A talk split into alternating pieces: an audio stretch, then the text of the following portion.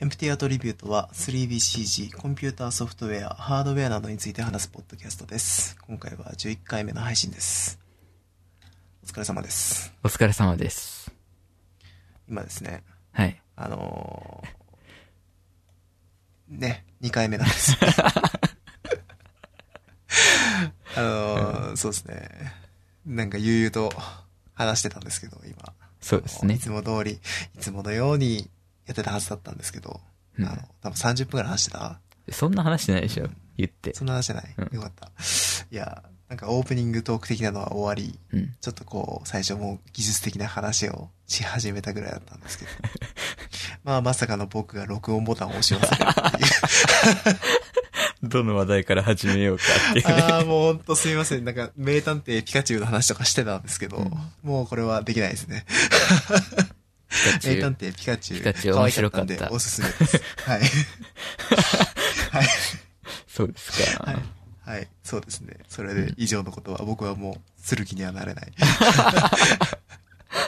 例えばさっきちょっと言いましたけど、はい。あの、スターウォーズランドがああ、はいはい。 5月の30日か31日あたりから始まったらしくて、さっきちょっと、そのはいはい、園内の動画を YouTube で見てたんですけどはい、すごい楽しそうでしたよ。あのー、あれですよね。ディズニーランドみたいな、その、そうそうそう。多分遊園地。ディズニーランドと繋がってて一個のエリアになってるんだと思うんですけど、大きいエリアになってて。なるほど。でうん。もさっきちょっと話を聞いてた感じで言うと、むちゃくちゃそのエリアだけでも広い。広いみたいですそうでね。東京ドーム 1. 点何個分みたいな。向こうのディズニーランドは、そもそもこっちのディズニーランドと比べて規模が全然違ったりするんですかね。どうなんですかねまあ、行ったことないんでわかんないですけど。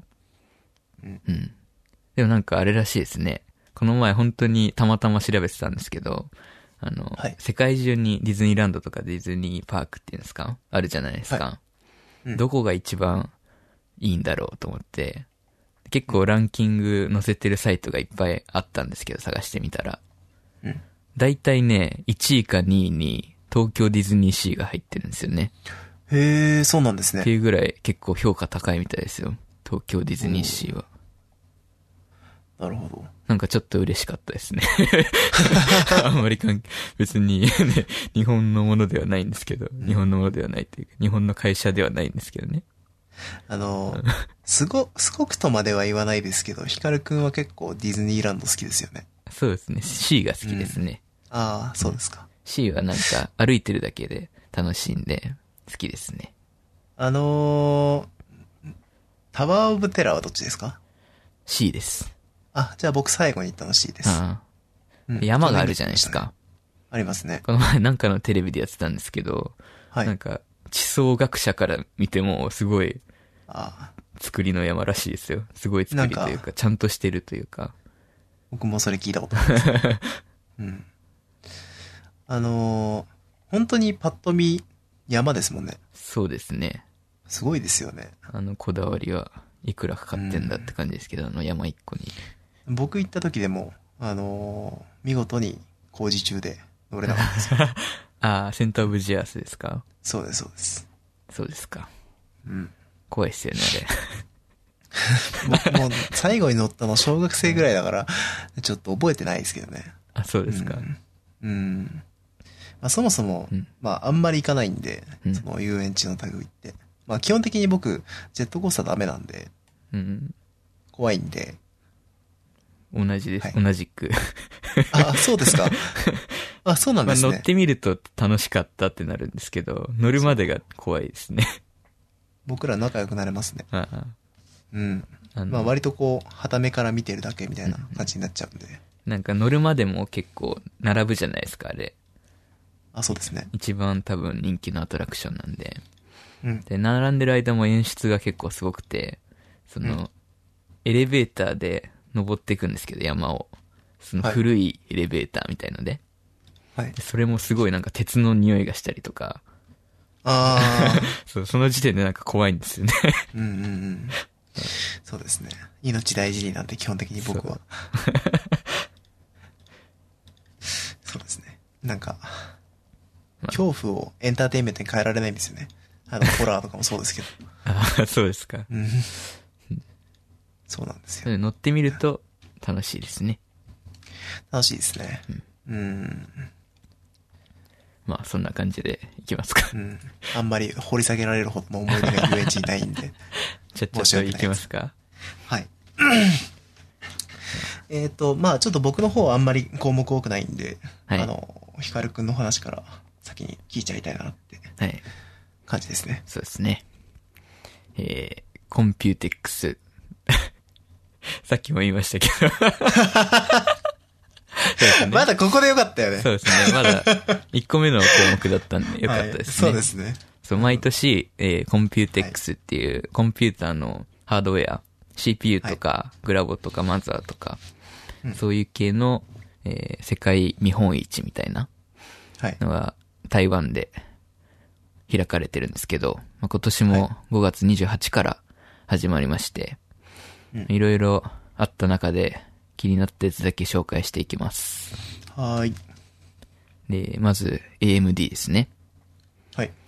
で、AMD は、創立50年なんですよ。 うん。今年がね。50年って結構長いですよね。意外と。僕、全然そんな認識なかったですけど、そんあ、なそうでにすか。昔からあるうん。企業さんだったんですね。そうですね。インテルとほぼ同じぐらいから会社自体はあって。インテルが多分51とか2年なんじゃないですかね。えー、ちょっとわかんないですけど。はい。まあ、今年50年で結構記念すべき アニバーサリーっていうんですかなんで、まあ注目はあったんですけど、まあ注目、期待以上の製品を出してきたっていう感じですね。うんうん。で、えー、まず CPU の方で、まあ、3、3つですね。いつもと同じく、ライゼンの9、7、5出してきまして、えー、ライゼン9の方が、えはい。ー、同じぐらいの性能で言うと、インテルの i9 の 9920X と同じぐらい。うんで、えー、9920X が、まあ、1200ドルぐらいする中、えー、ライゼン9の 3900X ですかね。は、はいえー499ドルっていう、まあ、半額以下の価格で、しかも 9920X よりも15%高速。ソフトウェア性能でっすごいですね。ていう、なんか、なんか大丈夫ですかうまくいかないね。今日ダメですね。はい、ダメですね。まあ今のは聞き流していただければ。そうですね。はいで、えー収録時間がバレた。はい。まあ、すごい性能で、めちゃくちゃ安いって感じですね。うん。で、えー、Ryzen 9じゃない、えー、7ですね。7が 3700X なんですけど、これは、はいえー、329ドル。うん。で、えー、i7 の 9700K と同じぐらいの感じですね。はいすで、ごいですね。 9700K が385ドル。で、えー、3700X が、えー、329ドル。あんまり変わんないかな。うんまあ、数千円違うぐらい。なんですけど、えー i7 の28%増しの性能があるらしい。うんこれもすごいですね。そうですね。で、もちろんですね、TSMC の7のプロセスなんで、うん。まあ、多分電力消費とかも抑えてきてるんだろうなっていう、ちょっと詳しくは見てないですけど、感じですね。結構消費者目線から見ると、普嬉しい通に嬉しいそうですね感じですね。うん。結構ライゼンになってから人気があるんで、うんこれでまた、ね、ライゼンに乗り換えるっていう人が増えるんじゃないかなっていう感じはしますね。特ちょにっとなんか時代の変わり目感ありますね。ハイエンドはインテルっていうイメージも最近なくなってきてて、ここに来てまたすごいのが出てきたなっていう感じです。はい。で、えー GPU の方ですね。うん。で GPU はですね、ここに来て、まあ、7年間使われてきた GCN っていうアーキテクチャから、えー RDNA っていうんですかね。RDNA マイクロアーキテクチャに一新、新、そうですね。新しくしてきたっていうところで、まあナビアーキテクチャを搭載した7ナノプロセス GPU。これも7ナノですね。RX5000 シリーズっていうのが出てきました。はい。で、えーっと、これはあんまり詳細まだ出てなくて、細かいことについては E3 あたりでまた出してくるらしいんですけど、うん。まあ、新設計で速くなってきて、で、元々の今までのその AMD の GPU って、どっちかっていうと、その、ゲーム寄りではなかったらしいんですよね。はい。アーキテクチャ的に。それをうん、その、ゲーム特化のマイクロアーキテクチャを、その、あら新たに設計して、速くなったっていう感じみたいで、まあ、その、コンピュータユニット、CU の、その、クロックあたりの命令実行数が増えてたりとか、うんあとは、キャッシュの階層が増えて、でレイテンシが減ってたりとか、うん。あとはその、モダンな、その新しい API に合わせてパイプラインが新しくなってたりとか。うーん。で、最近の、最近よりに、ゲーム寄りにしてきたっていう感じですね。ゲーム用のマイクロアーキテクチャっていう感じだと思います。うん。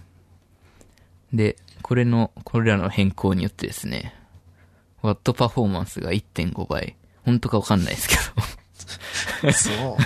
まあ今までの、そうですね。今までの性能で1.5倍のはじゃあい。いつ、うんそうですね。 ワットパフォすごーいでマンス、すね電力の効率が高いっていう感じですかね。はい。で、IPC ってこれは、えっ、と、クロックサイクルあたりの処理能力が1.25倍になるらしい。で、しかもですね、これ CPU も多分対応なんですけど、え PC エクスプレス、PCI エクスプレスのジェネレーション4、第4世代に対応してて、今までは3だったんですけど、これも AMD だけですね。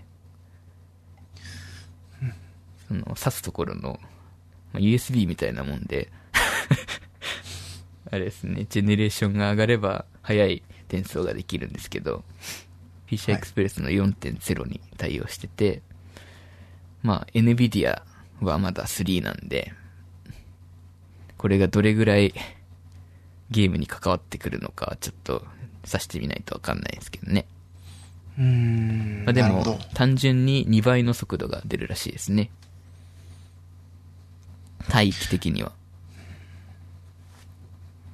頑張ってますね、AMD。頑張ってますね。でこのナビアーキテクチャは、その、新しいプレイステーション、今度発表があるプレイステーション5になるのかわかんないですけど、名前的には。うん。にも搭載されるらしいんで、まあ、注目ですね。はい。っていう感じでした、AMD は。AMD いいですね。両、なんか主要部門の両部門で結構革新してきたんですね。そうですね。うん。それは期待以上だったっていうのは、本当そうなんだろうなって感じですね。ステイディアでも AMD を採用するっていうのもありますし、うん結構順調なんじゃないですかね。 なんか、会社本的に当に数年前までが嘘みたいですね。そうです聞いてねると。うん。すごいな。なんか、やっぱり技術者がいいのか、底力ありますよね。そうですね。 AMD って。ちょっと停滞してても、ね、いつかやってくれるっていうん。う感じが、ここに来てそ爆の発インした。テルとうん。 AMD の力関係って逆転したこととかってあるんですか、歴史的に。ないと思いますけどね、自分が知ってる限りは。なるほど。うん楽しみです ね。いろんな意味で。うん、なんか、今のポジションの AMD が好きっていうのはちょっとあるんですけど。うんうう。んん。でもなんか、あの、応援したくなる企業ですよね。そうですね。なんか、僕自身今インテル使ってるんですけど、うんその、いつかもその、このパソコン買い替え買い替えることがあったら、AMD もいいなって感じですよね、今の聞いてると。そうですね。うん。 NVIDIA もインテルも頑張れって感じもしますね。あとは、そうですね。なんか、競合も頑張ってほしい。 そうですね。特にこの業界は、なんか、潰されると一気に潰れちゃうイメージがあるんで、そうなんですよね。うん。それで、競合がいなくなっちゃうと、それが本当につまらなくなっちゃうんですよね。うん。まあ、AMD はこんなところで、はい。次が、クアルコムですね。はい。これはそんなないんですけど、多分前ね、この、エンプティアプアトリビュートで言ったことがあると思うんですけど、はい。あの、アームベースの、えースナップドラゴン C、違う、8CX か。はってい。いう、あの、パソコン用の CPU を発表したと思うんですよね。クアルコムが。それのはい製品が出てきましたっていうところで、やっと。はい。で発表自体は12月、去年の12月ぐらいにしてて、やっと製品がレノボから発売するらしいです。で、これが、うん。まあ、アームベースのパソコン向け CPU って今まであんまりパッとしなかったんですけど、はい。 i5 と同等ぐらいの性能で消費電力が半分になるらしくて、まあアーム曰く、アーム曰くじゃない、クアルコム曰く数日持つらしいですね、バッテリー的には。うんまあわかんないですけどね、使い方次第でしょうけど、まあ単純に倍持つとは思いますね。うんうん。で、しかも、その 5G のクアルコムなんで、モデムが組み込まれてるんで、スナップドラゴン X55 っていうんでしたっけそれが、つくんで、まあ 5G に対応した初めての PC にもなるっていう感じですね。このレノボから出るやつが。へえ。まあでも、ななんですかね、インテルと比べると、劣るというか、その、アーム上でネイティブに動くソフトっていうのがあんまりなくて、うん。まあ、それに対応していけばいいんでしょうけど、今のところは多分、まあ、X86 とか、インテルとか、あ AMD が作ってる、その CPU のアーキテクチャに最適化されたというか、それベースで、そのネイティブで動くソフトがほとんどなんで、はい。アーム上で、そのクアルコムのチップ上で動かすとしたら、多分 Windows のに搭載されてるエミュレーターを通すっていうのはほとんどだと思うんですよね、今のところは。うんそこでどれぐらいのパフォーマンスが、そのソフトにはよると思うんですけど、出るかっていうのが、まあ、そうですね。今後どれぐらい対応していくのかっていうのが鍵ですよね。うん。技術自体は素晴らしいですもんね。そうですね。うん。なるほまあちゃんとソフトを最適化して、で、しかも、多分 CPU 自体も安くしなきゃいけないと思うんで、インテルとかと戦うのであれば、ど。うん。そこですね。頑張ってくださいって感じで。でもなんか、一般の PC 向けの、で、アームって、うん。なんか、うん本当にそんなことあるんだなって感じですけど、なんか今までの話を聞いてると。そうですね。うん。もうこんな時代かっていう。でもいろいろ間口広げてやってるんですね。そうですね。うん。で、はいはいまあそんな感じで、次がインテル。インテルは、えーっと、まあなんか新製品がいろいろ登場はしたんですけど、まあ V プロとか G オン E あたりの新製品紹介と、あそこはどうでもいい感じでしたね。 で、なんか、ちょっと面白かったのが、i9 の特別エディションとして、は i9-9900KS っていうのが出るらしくて、はい。まあ、i9 って8コアなんですけど、8コア全部が 5GHz で動くらしいんですよね。はいい、や、なんか、 めちゃくちゃ熱くなりそうだなっていうのがちょっと注目なんですけど、個人的には。なるほど。そうですね。まあ、5ギガで動くのはすごいですけどね、8コア全部が。うん。まあまあ、ちょっと、絶対買わないから、あれですね。なんか想像もつかないですけどまあ、。そうですね。ちょっと他の人のレビューを楽しみに待つ感じうで。ん。そうですね。で、まあ一番の注目はやっぱりその、アイスレイク。新しいアーキテクチャですね。うん。 10ナノの、インテル初の、えー10ナノプロセス。うん。で、今年やっと登場するっていう感じらしいです。はい。はい。で、えーまあプロセスルールが変わるんですよね。本当に久しぶりに。うーん。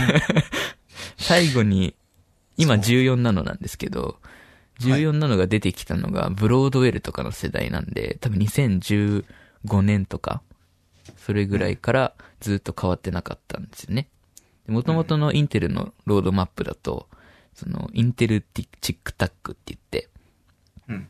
まあ、チックで微細化、タックでアーキテクチャの更新を毎年繰り返すっていう感じで、まあ、2年おきに、その、プロセスルール変えてきますよっていうのが元々のロードマップなんですけど、まあ、4年越しぐらいなんですかね。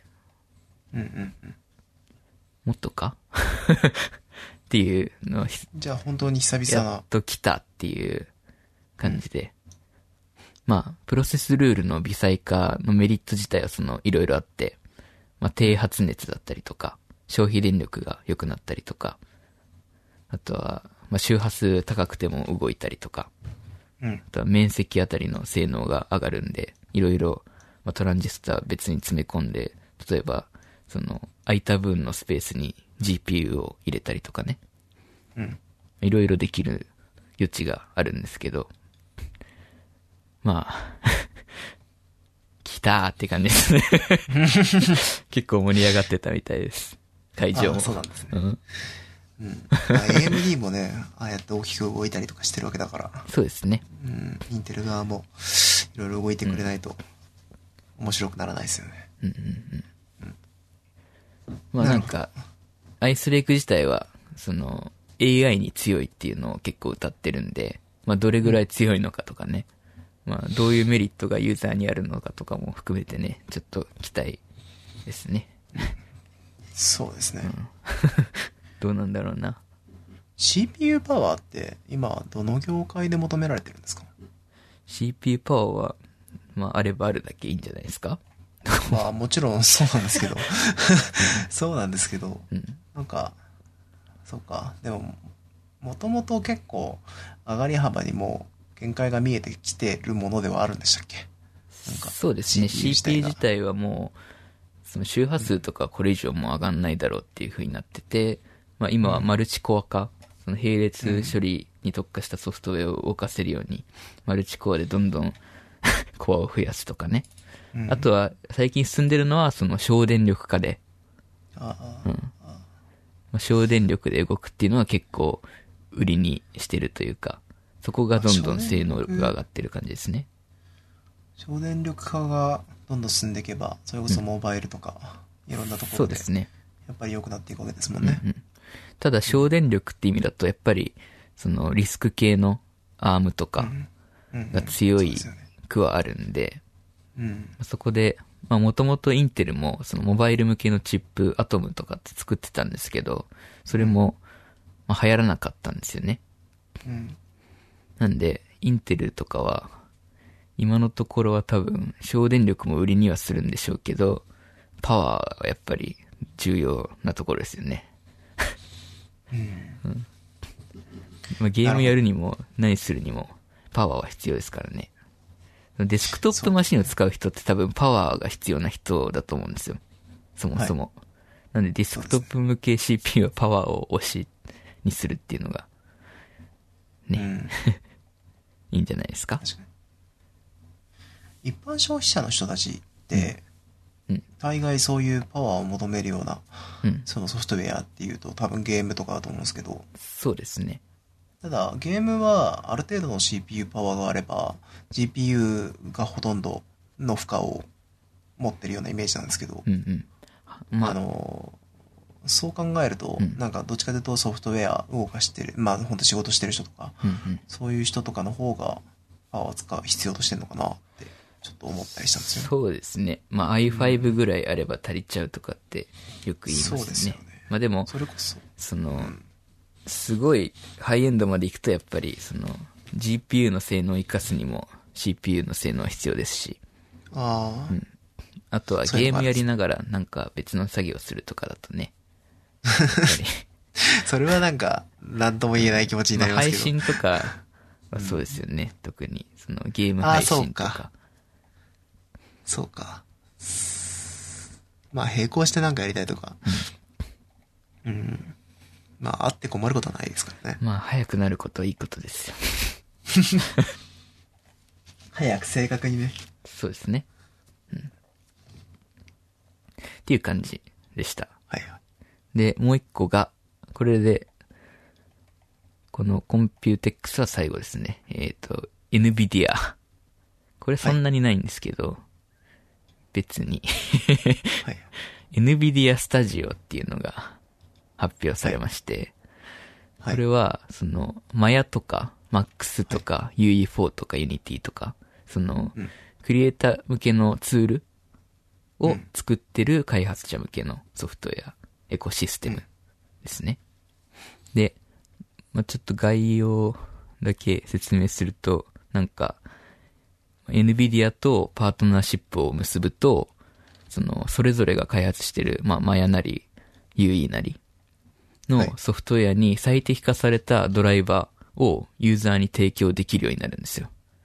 うん。そのソフトウェアメーカー側が。はい。そうすると、まあみんなにとっていい。 えーっと、まあそうですね。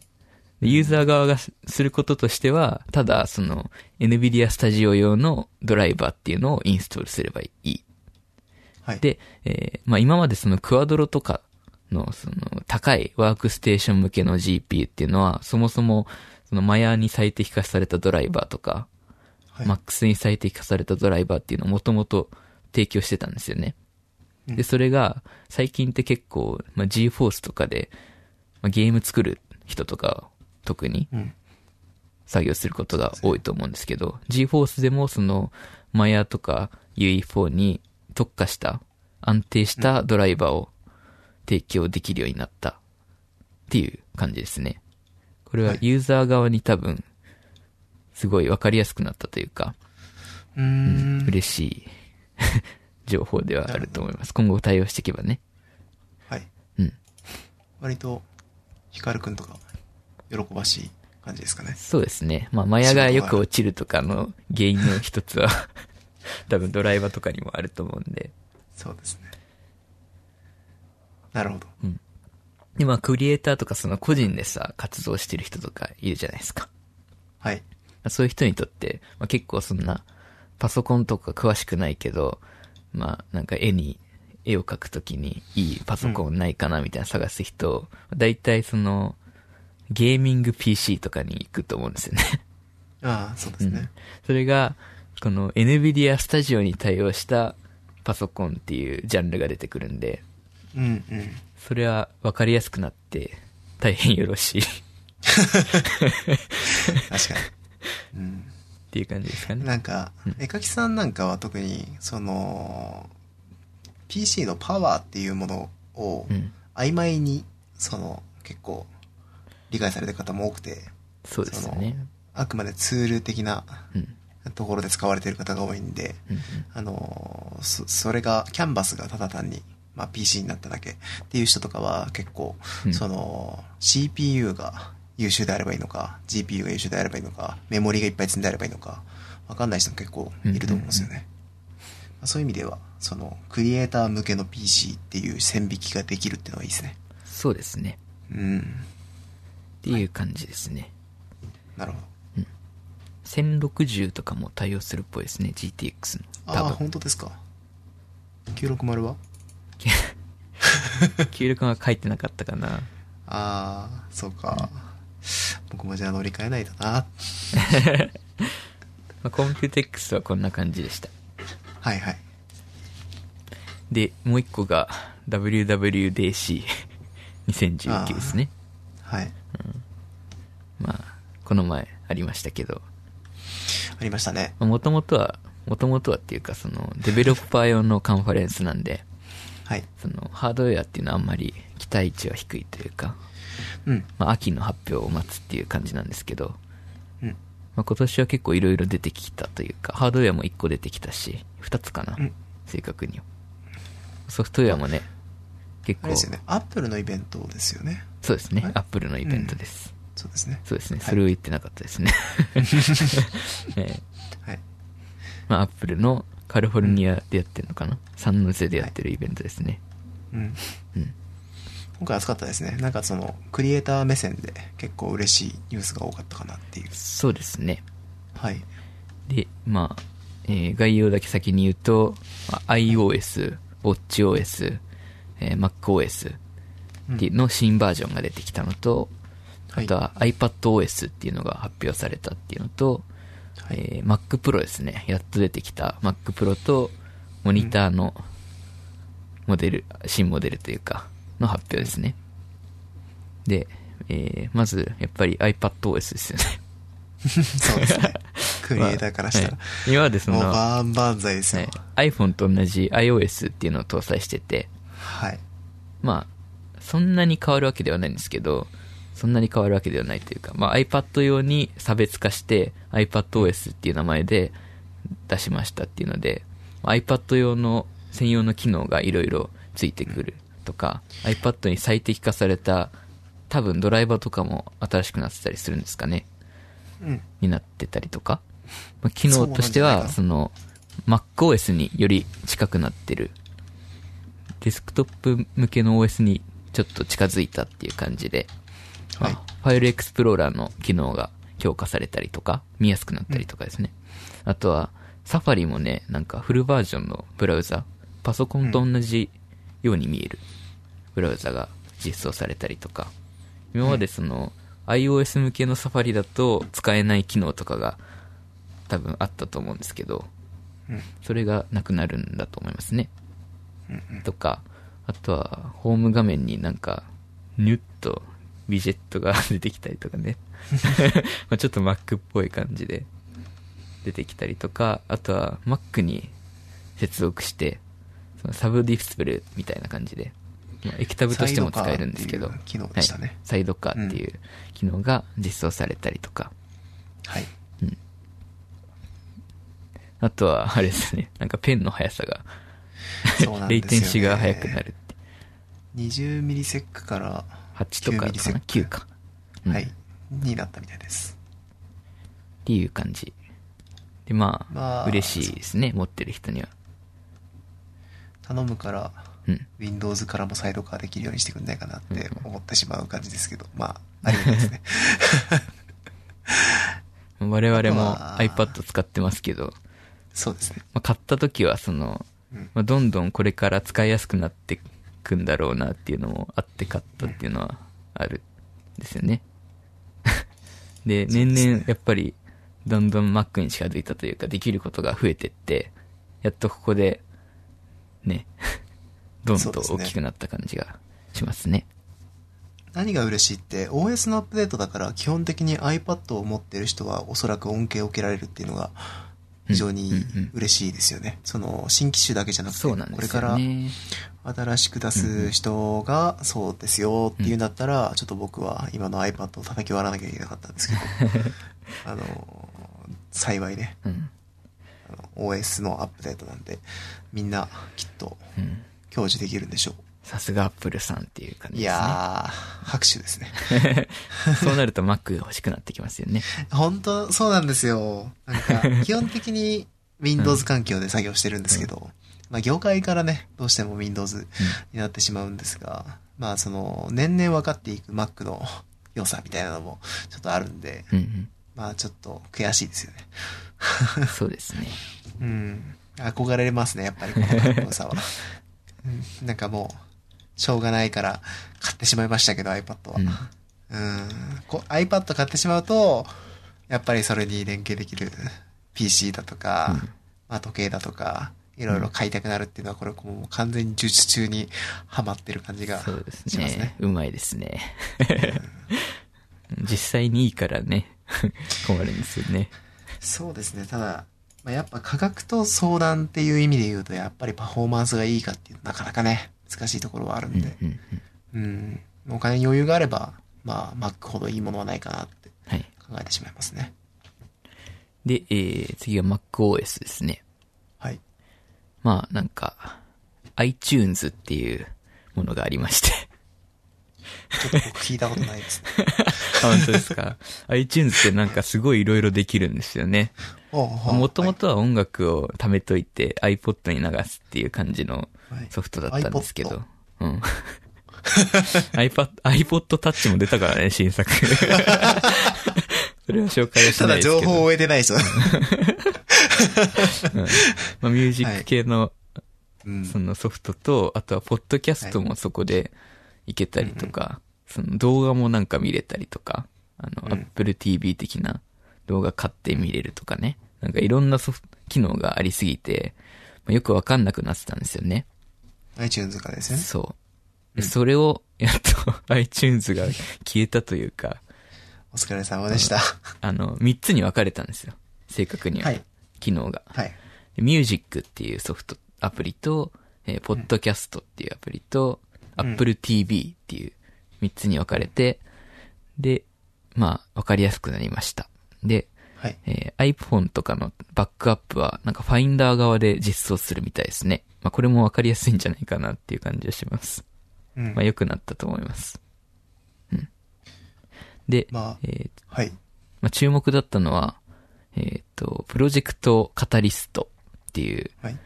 なんかやべえ機能が出てきたんですよ ね。おー知らないな、それ本当に。もともとなんかざわざわしてたんですよ。はい2、。3年前から。はい。これ出てくるんじゃないかっていうのはあったんですけど、はい。まあ、その、どういうものかっていうと、単一のコードから X コードを使って、Mac 用のアプリと、iPadOS 用のアプリをネイティブで生成できるっていう、 どういうことその、別々で作る必要がなくなったんですよね。ええー、すごっへえ、そうなんですねそ。う。だから、その今 iPod、iPad とかで動いてるソフトは、はいはそのい。 X コードで書いてると思うんですけど、はいそ。の Mac 用に出力すれば、まあ Mac で動きますっていう感じ。はあ、なるほど。うん。まあ逆もそうですね。きっと。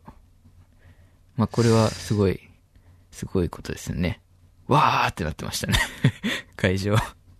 結構そのデベロッパーのカンファレンスなんで、多分、ま あ、かい利用者が多いですね。う多ん。分、 多分これすごがい苦労があ うんった。そう、iPadOS とか Mac Pro とかを差し置いて、多分これが一番盛り上がった。ああ、うん なるほど。まあそうですね。すごい機能ですね。うん。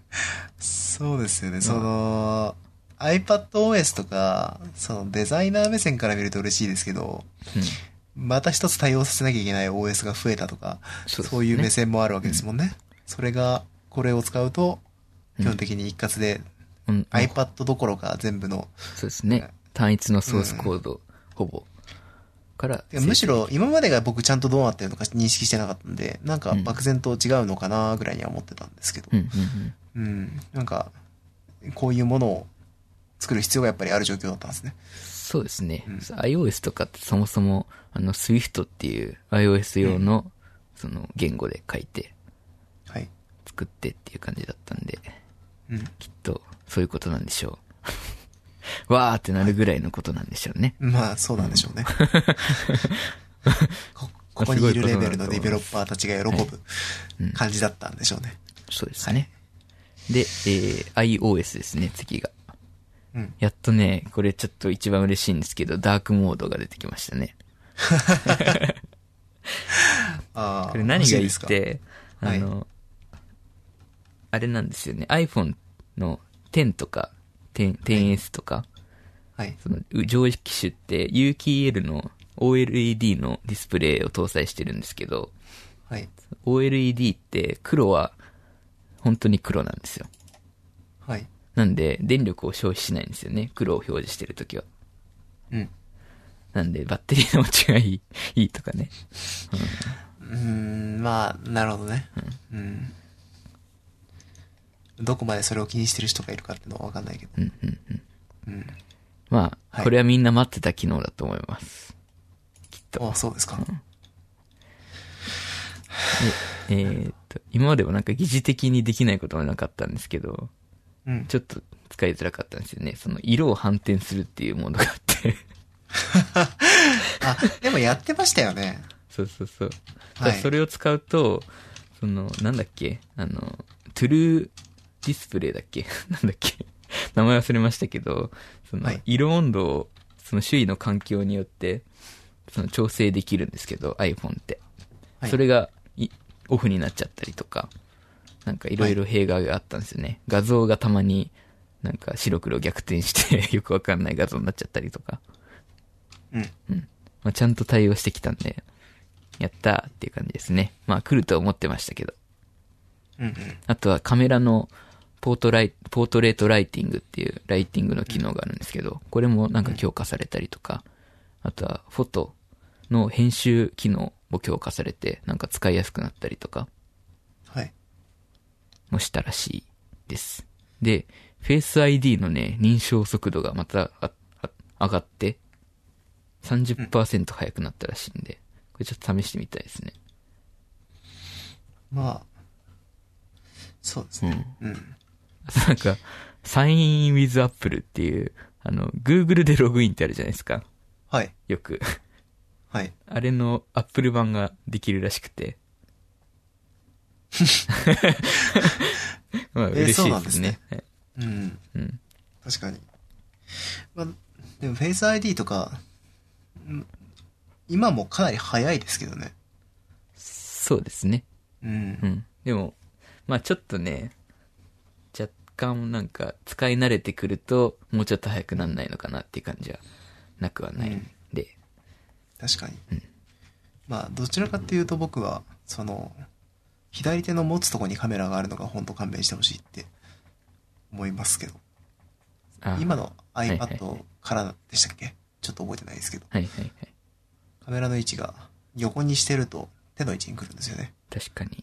うん。あれが、まあ前の配信の時に言ってた気がしますけど。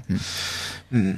あっちの方がよっぽどエラー起きやすいですね。確かにね。うん。カメラで思い出しましたけど、全然関係ないですけど、はい。シャオミの発 発表まではいかないんですけど、動画がちょっとチラッと出てて、はなんい。か完全に画面埋め込みのカメラっていうのがありましたね、あああ、はい、はいはい。見せていただきましたね、確か。本当ですかうん。うん。あれはちょっと気になりますね。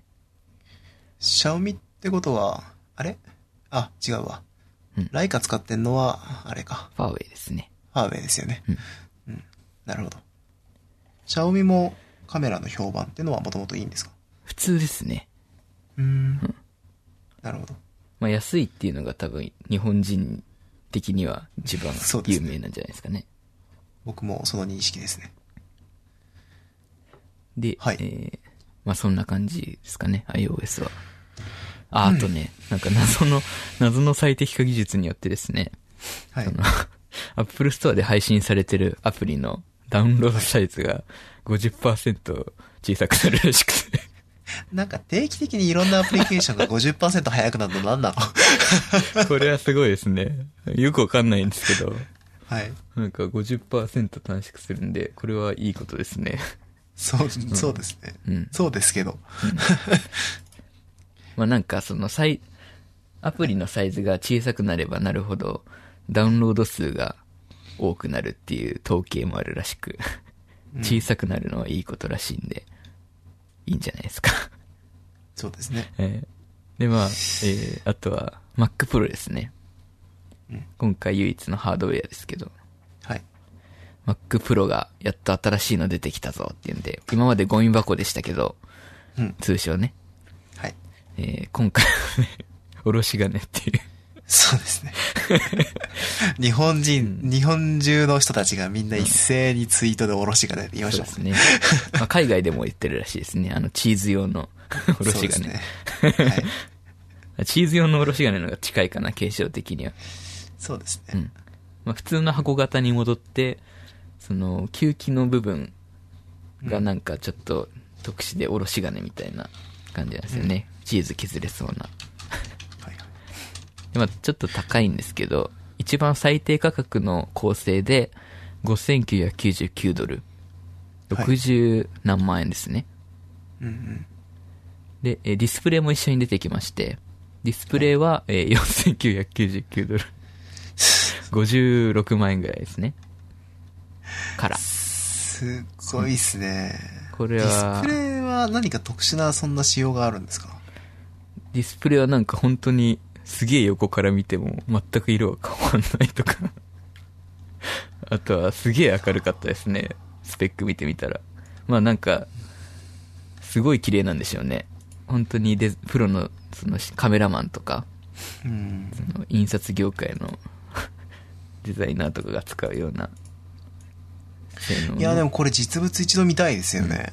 まあ、高いディスプレイって何十万円もするの結構あるんでうんうん。それの Mac, Mac というか Apple 製のやつがでしかもデザインもおろし金っ ていうそ それかっはこいい今、プラスで言ったんですか自分は結構好きですけどねあのデザイうん、そうです ね。まなあん人か、によるでちしょょうっねと不思議ですけどうん、アップルって一度こうだって決めたデザインってそんな変えないじゃないですか。その、それをベースにして上書きしていくイメージですけどン、ああはい Mac Pro に関してはかなり大幅な変更をよくしますよね。そうですねうん。最近まはあこんそうですね、特にゴミ箱になった時は本当にびっくりしましたけどう、んあれはすごいですね、俺ゴミ箱意外と好きだったんですけどね。うん、もう自分も好きでしたようん。まあなんか MacPro はあれですよねそのプロの人が使うっていうのもありますけどその円数向けというか コアなえあーエンスージアスト的なコアなアップルファンが こぞって買うイメージもあるんでうそん。のちょっと冒険ができるというかまあ、うんとりあえずその人たちにたまんねえぜって言わせないといけない感じですよね。そうですねうん、なるほど。でなんかでもなんそのか、形状自体はかなり昔のその、オールドタイプのなんか箱のやつありましたよね。そうですねありましたね、うんあれ結構でかかったんですけど、あれよりね多分二回りぐらいちっちゃいんだと思うんですよねあ今回のやつそうなんですね。で、うんえっ、と、まあ、CPU がですね、カスタマイズできるんですけどもちろん、うん。最高性能までいくと、28コア56スレッド、で3.1ギガヘルツ、うんもう TDP も多分250ワットとかになると思うんですけど、うん、G4W 系統のかなりいいやつが入るみたいですね。で、はいえーグラフィックボードも、えー最高までいくと、ラデオンプロベガ2デュオが2枚。うん。えーメモリも、えー、128GB×12 枚。で、はい 1536GB、1.5テラぐらいですね。バカです ね。はい。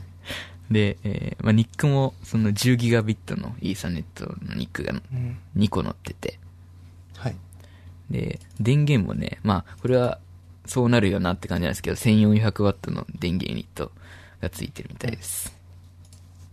これは、 あとなんか、Apple Afterburner っていうんですかね、なんか拡張カードがあって、はい。これを入れると、プロレスっていう、プロレスローっていうフォーマットがあるんですけど、プロ、プロが使う、なんか Apple が開発した映像のフォーマットで、うん。これを 8K 映像を3本同時に再生できるっていう。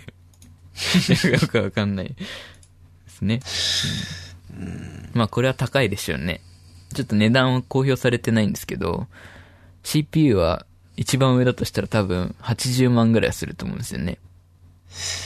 そうですね。なんか、グラボ他のパーも、ツも聞いてると、グラボも多分7、80万が2枚乗るんで、はい。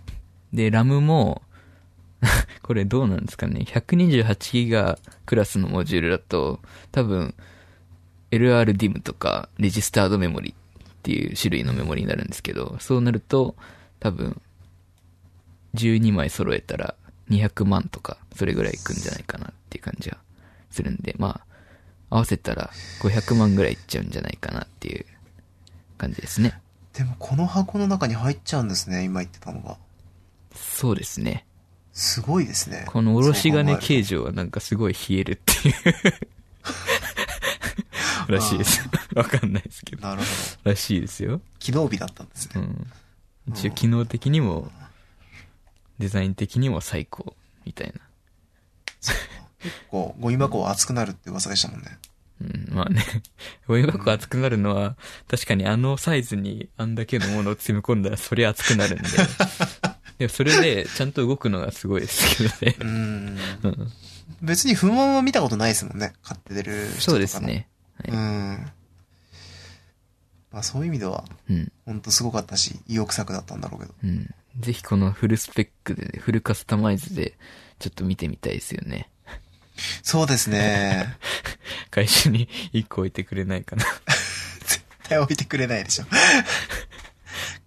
いやーしかなり、そのカスタムの幅が広いイメージですね。そうですね。うん。まあ、なんか、一番、今、も、持てる中でというか、現状のラインナップの中で最高のパソコンが欲しいってなった時に、Mac の選択肢が今までなくなっちゃってたんで、はい、はい。まあ、そこができたっていうのが。いいですね。まあ、もうスーパーコンピューターに近い感じですね。そうですねその積み積みでいくと。いうん。はい。まあ、憧れはしますね。感 じ YouTuber とか買うんでしょうね。あヒカキンさんがもう買ってるところをうん想像してしまいました。あれ で、あれで大根おろしてみたとか、そうですね。うわぁ。 それはちょっと、悲しくなる なぁそうか。はいうん、まあ、使い方は人それぞれ。 まあ、アップルはそんな感じでした。はい。WDC、PC はこんな感じですか、そうですね。やりましょうか。はい。えっとですね、先日、いつでしたっけあれ。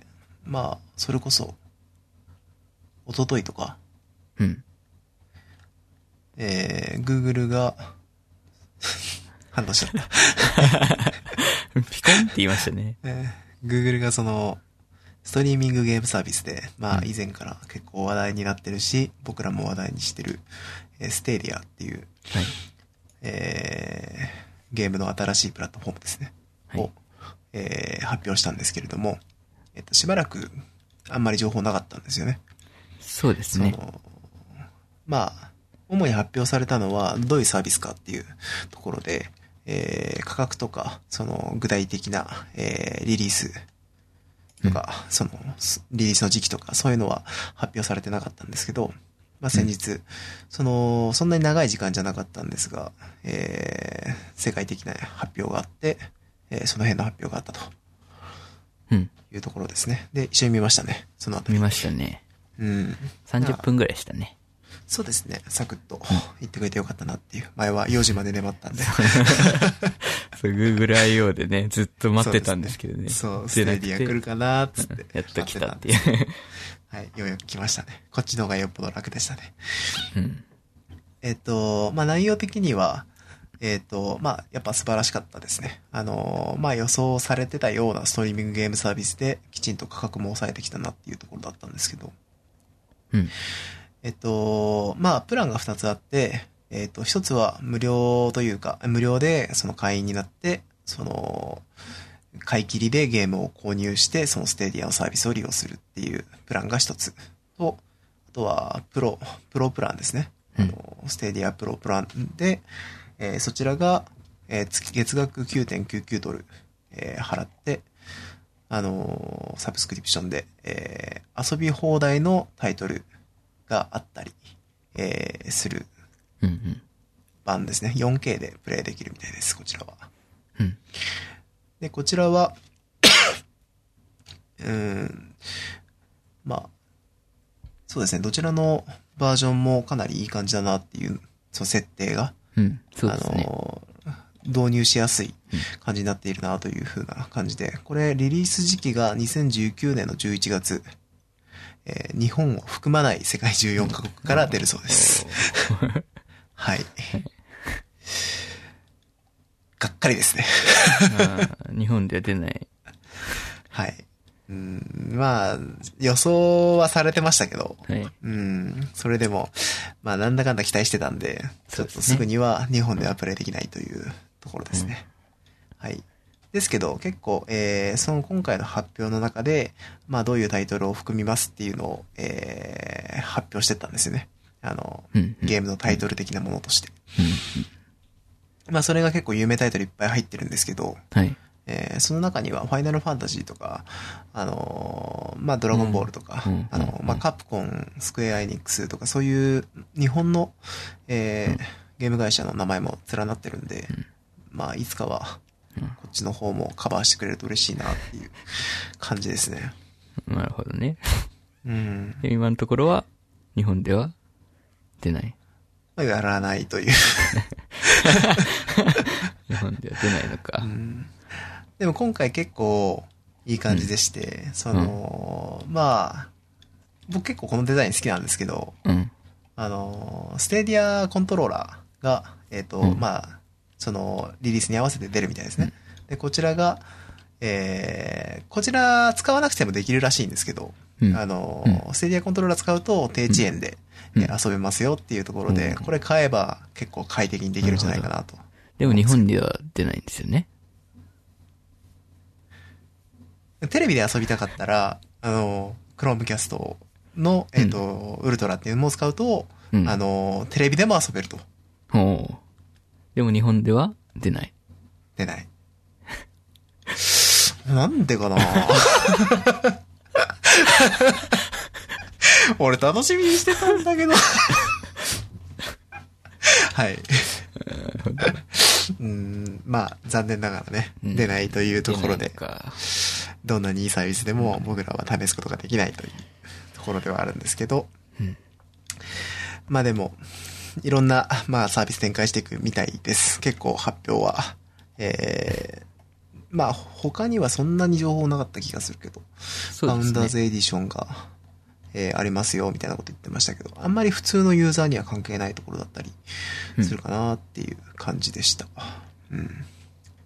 タイトルは、なんか、今、世界的に流行ってるゲーム、うーん、は、結構カバーしてるものも多いなっていう印象でしたけど、なんうか発表の中に、まあそれこそ、ブリザードのゲームとか、あのーエピックのフォートナイトとか、そういう、なんていうんですかね、自分たちでプラットフォーム持ってて、その、まあ、メーカー的にその独占したいようなものっていうのは、今のところ見受けられないのは、まあやっぱそりゃそうだよなっていう感じですね。うん。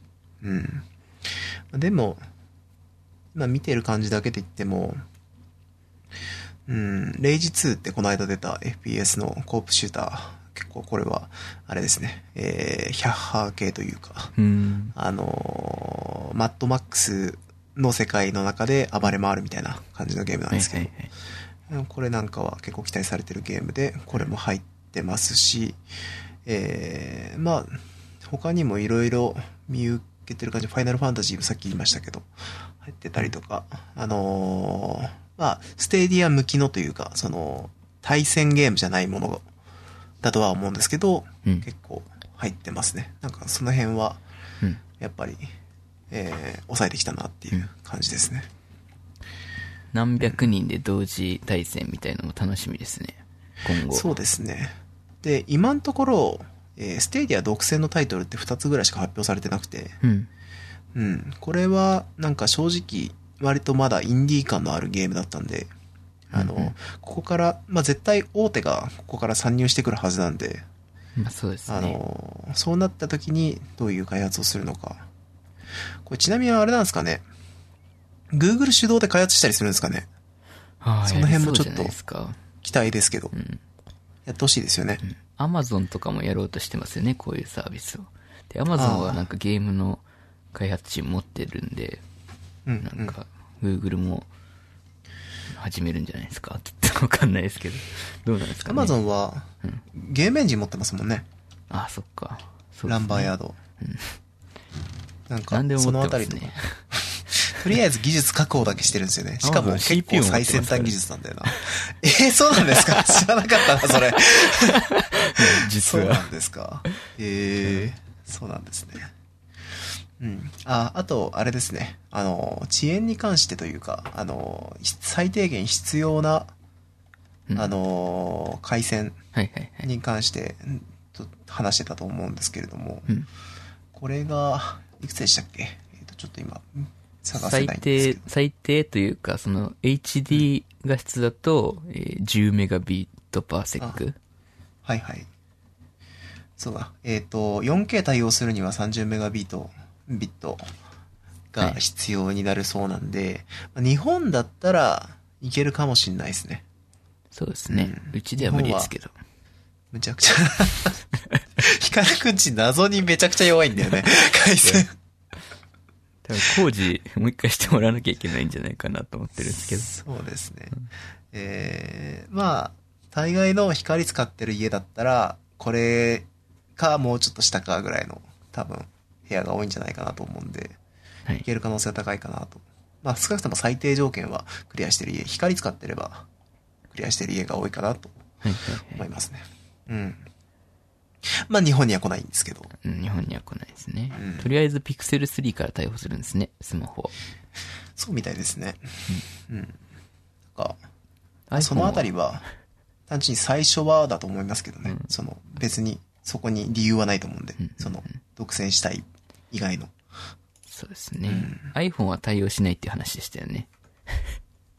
そうなん ですかそうなんだ。あ、それ、めちゃめちゃ面白いでっすね。ていうのも、その、はい技術的な理由からで、多分。そのへーサファリって、そもそも、その、ウェブのレンダリングエンジンが特殊というか、WebKit っていうアはいップ、アップル独自のエンジンで動いてるんですよね。それ自体は別にいいんですけど、なんで、その対応が難しいらしいっていうのがそれ動画の処理的にっていうことになるんですかね。難しいんじゃないですかなんうんか、その上でアプリなんをか起動したりするのが。ちょっと不思議な感じしますけど。まあ、あれですよそうなんねです。スプレッドシートとかも動かないですからね。まあでも、もちろんスマートフォンはの話ですよね。その、あのー、MacOS の、てか、I、iOS の、その、そうですね。えー PC とかでは普通にプレイクできロるんー、ですよ。クロームを使えば、Google クロームあをあ、使そえうばか、。サファリを使ったら結局ダメなんだ。サファリはダメですね。ああ。クロームしか対応しないですね、多分、そもそも。うーん、あそうなんですか。多分。 わかんないですけど、多分そうだと思います。で、なんか、はいはい。その iOS 上の Chrome っていうのは、その Apple 側の制限で、WebKit しか使えないんですよ。なるほど。なるほど。っていう。そうか。そのあたりはちょっと痛い感じしますね。うん Apple は。まあ、しょうがな勝いで手す、にね。サービス増やしてくれたのに。それでそうかうん、そうですね。しょうがないです。 でも、それは、ちょっとご注意をって感じですね。うん。まあでも、もともとテレビとか、あの、いろんなデバイスで対応できますよって話なんで、はい。うん。まあ、何かしらでできるでしょうっていう感じかなとは思いますね。なんとかして日本でもできないですかね。うーん。うん、ちょっと早めに来てくれると嬉しいなって思うんですけど。うん、そうですね。まあ、とりあえず成功を祈るしかないですね。そうですね。あの、成功してくれれば、こっちに来てくれる可能性もすごい上がるんでう、ん。まあ、いずれは来るでしょうね、成功すれば。もう話題性としてはもうバッチリなんで、はい多。分、その、向こうで、そもそも人柱としてやる人たちは多いでしょうという感じはしますね。はいはい。うん。楽しみだ。はい。っていうのが、まあ、ステディアのお話でした。はい。じゃあ、気が重くなりそうな 話題いきますか話題行きましょううか。ん。まあ、話さないわけにもいかないかなと思って。あの別に僕らが話さなくても誰かは話してくれるんだろう誰けかどはも。話すんでしょうけど。まあ、すごいですね。ね。ファーウェイ問題っていうのがありまして。すごいですね。ねまうーあ、ん。なん結論から言うとというか、はい。ね、今年の5月の半ばぐらいにね、トランプ大統領が、 あるん大統領命令を出してね、うん。事実上、ファーウェイはアメリカの企業と取引ができなくなったっていう感じですね。うん正確に言うと、その、アメリカ企業が、えっ、と、外国の、その、アメリカにとって安全保障上の脅威になるような企業から通信機器を調達することを禁止するっていう大統領命令にトランプさんが、トランプ大統領が署名して、うんで、その、ダメな、 ダメな企業リストの中に、えーファーウェイが載ったっていう話ですね。うん。これあんまり話題にはならないですけど、はい。ファーウェイ以外でも結構大きい会社とかってあるんですか同じような企業で、もう一個、もう一社ダメになってるんですけど、名前が出てこない。はいはい。うん。それも中国企業ですか ZTE かなうん、き中国企業ですね。 ?ZTE か。うん。それは知ってますね。そうだ。なるほど。まあ、理由としては、なんか、まあ、もともと、ファーウェイって目つけられてて、 アメリカに。うん。まあ、その、なんかイラクとか、フセイン政権とか、あタリバンみたいなところとか、うん。と、その、まあ、国連で金融措置が取られてるような国とか組織と取引を行ってたんじゃねえのみたいなことを言われてたんですよね。うんまあ、証拠は提示されてないんですけど、多分。うんまあ、それに加えて、その、2017年に中国が新しい法律を制定したんですけど、これが国家情報法って言って、はい。この7条によるとですね、いかなる組織及び個人も国家の情報活動に協力する義務を有する。あーつまり、なんかスパイになれとかそういうことですよね。うん。まあ、もともとアメリカにも同じような 愛国者法っていう法律がありますけど、うんまあそれの中国版で すね。まあそれでちょっとざわついたっていうのはあるんですけど、まあただこの法律も、その中国の言い分的には、まあその続く第8条っていうのがあって、これによると、その国家の情報活動は法に基づいて行われるので、その人権を尊重して、まあ、合理的な、その個人とか組織の利益を守らなければならないとはしてる。で、うん。よく読んでくださいみたいなことを、まあ、お互いね。うん。まあ、つまり、あれですよね。アメリカと中国の貿易戦争というか、はいはい。貿易摩擦に、の中で、まあ、目立ってた、目立って叩きやすい企業が潰されたっていうイメージなんですけど、個人的には。そうですね。まあ、問題はその、ファーウェイのいろんな疑惑がありますけど、その、エビデンスが全くないというか、提示されてないんで、うん。どう、 本当にそうなのかいっていうのは誰も知らないっていうところですよね。でですね、このファーウェイにとってどういう障害があるかっていうとですね、まあこれは知ってる方も多いと思いますけど、アメリカの企業が特許を持つ技術を自助し、その、利用できなくなっちゃうんで、うん。うん。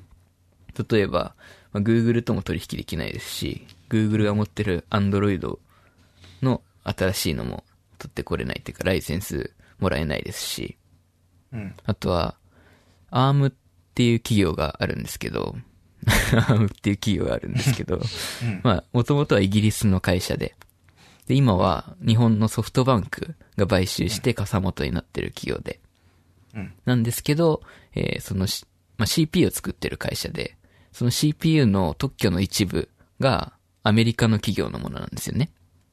はい。なんで、まあ、ファーウェイは取引ができないとか、うん。まあ、そう、 何にもできないじゃん、みたいな感じではあるんですけど、まあ、まあ、補足として、アームとは何かっていうか話なんですけど、その、あれですね、もともと昔のアーキテクトっていうんですかね、回路を設計する人っていうのは、CPU の、文字通りその、紙と鉛筆でうん、回路設計をしてたんですけど、今はその、なんていうんですかね、ハードウェア記述言語みたいな、ソフトウェア言語みたいので、論理設計できるんですよね。プログラムみたいに。プログラミングで言うと、その、プログラミング言語で、プログラマーがソースコードを書いて、で、それをコンパイラが読み取って、機械語に変換して、その機械語を CPU が読むみたいな感じじゃないですか。はい同じ感じで、ハードウェア記述言語の場合だと、その、ハードウェア記述言語で書いたソースコードを、まあ、シンセサイダーっていう、まあ、合成系っていうものが読み取って、ネットリストっていう、まあ、いい感じの、その、回路にしてくれるっていう感じですかね。うん。っていう感じなんで、まあ、結果そのソフトウェアみたいにですね、ソースコードをいい感じで管理できるんですよ。うん。まあそれによって何が起きるかというとですね、その自分の会社で開発した回路をうん。知的財産として他の企業にライセンスしして儲かるっていうビジネスが生まれたわけですね。はい、はい。で、それの大手が ARM で、うん。で、この ARM が提供してる、その、IP、IP コアっていうんですけど、知知的財産的な回路をみんなにライセンスして、Apple とかも使ってるんですけど、Apple とか Samsung とか、あとは Huawei とかにライセンスして、それをそのカスタマイズして自社の CPU としてみんな出してるんですね。うん。まあ、ファーウェイも 自社の CPU としてその ARM のコアを出してたんですけど、それが使えないんで、振り出しに戻る。うん。聞けば聞くほどですね。そうですね。うん。で、今のところ Google もそうですし、ARM もそうですし、あと Intel とか、ブロードコムとか、ザイリンクスとかね、まあ、結構な 半導体とかソフトウェアの大手が取引を停止してて、日本のパナソニックもそうですね。部品の一部提供してたみたいなんですけど、そこも、まあ、止めちゃったりとか。あとはなんか、最近話題になってたのは、IEEE が、なんか、その、論文の査読を禁止したっていうのがあったんですけど。IEEE って、すごい、ものすごい大きい団体で、はい。その、企画の制定とかもしてる団体なんですけど、例えば、あの、イーサネットとかですね、LAN とか Wi-Fi とか、そこら辺の企画を制定してる団体なんですけど、まあ、それはなんか、でも、解除されたらしいです、最近。 あさすがに。あ、いやー、すごいですね。まあ、なんか対策として、ファーウェイ的には、まあ、自社の OS を作ったりはしてる噂はある。とか。まあ、ある程度最悪を想定してそういうこともやってたでしょうけどね。その、うん。そもそも、その世界と、世界を舞台に、この企業が売り出していくってなった段階で、アメリカとの対立っていうのは想定されてたらしくて、はい。その段階でそういう対策チーム自体はあったっていう話なんですよね。うん。ただ、ここまで大規模にうん。やられるとなると、どうなのかなっていうう。ん特に、まあ、OS とかはいいんですけど、よくはないですけどね。まあ、そもそもその Google のサービスっていうのは中国では使えないですし、 はい。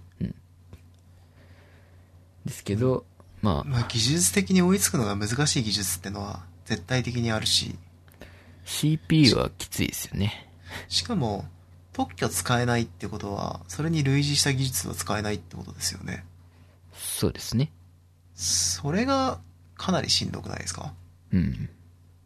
それなしで、要は同じレベルのものを作らなきゃいけなくなるわけですよね。まあ、それはでも逆もしかりで、例えばあ、あの、5G っていう新しいその通信の規格がありますけど、はい。これは、ファーウェイがどの企業よりも最先端を行ってるんですよね。今のところ。うん多分2年ぐらい早いんですよ。 技術的にうんで、多分その、多分というか、なんていうんですか、権利、権利というか、なんか言葉が出てこなくなっちゃった。な何を言いたいっ 技け術ファーウェイ、違う。5G で使われてる技術の30%はファーウェイの技術らしくて、はい。逆にそれがアメリカでは使えないっていう話になるんで、うん。まあどれぐらいの影響があるのかわかんないですけどね、それは。まあ、当たり前ですけど、うんそのアメリカがファーウェイ止めるぞって話になった時に、じゃあこっちも止めるねって話にはなったってことですよね。えーっと、取引ができないっていう話なんで、あ、そ双うか方向でいけないですそね。うか。まあ、そもそもそうですよね。その通信技術使うのやばいから使うのやめようぜって話ですもんね。そうですね。うん、そうかそうか。まあ、スマートフォンというよりはどっちかというとその通信機器の方ですね、ファーウェイは。まあ、うーん、そうですね。ただまあ、傍目から見てると、その、中国のうん。大きい企業っていうのを狙い撃ちしたように見えますよね。その、出るそう杭ですね。という意味で。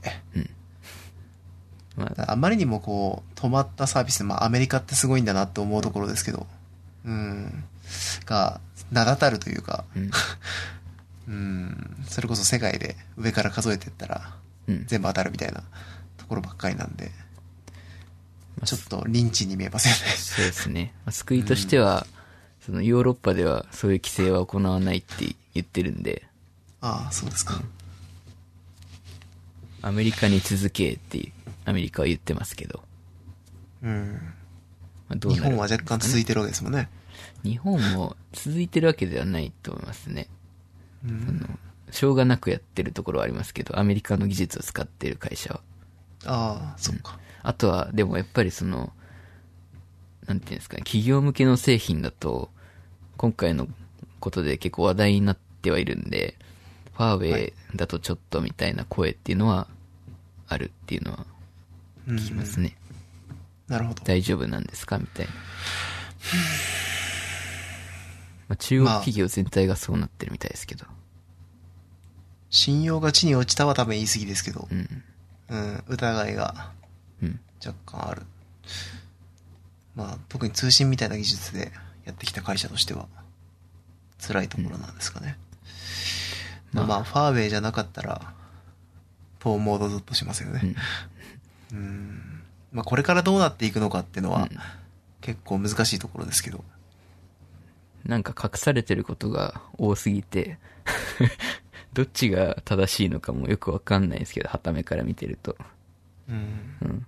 まあ、どっちかが正しいんだとしたら、ちゃんとエビデンスを出してほしいですよね。うん。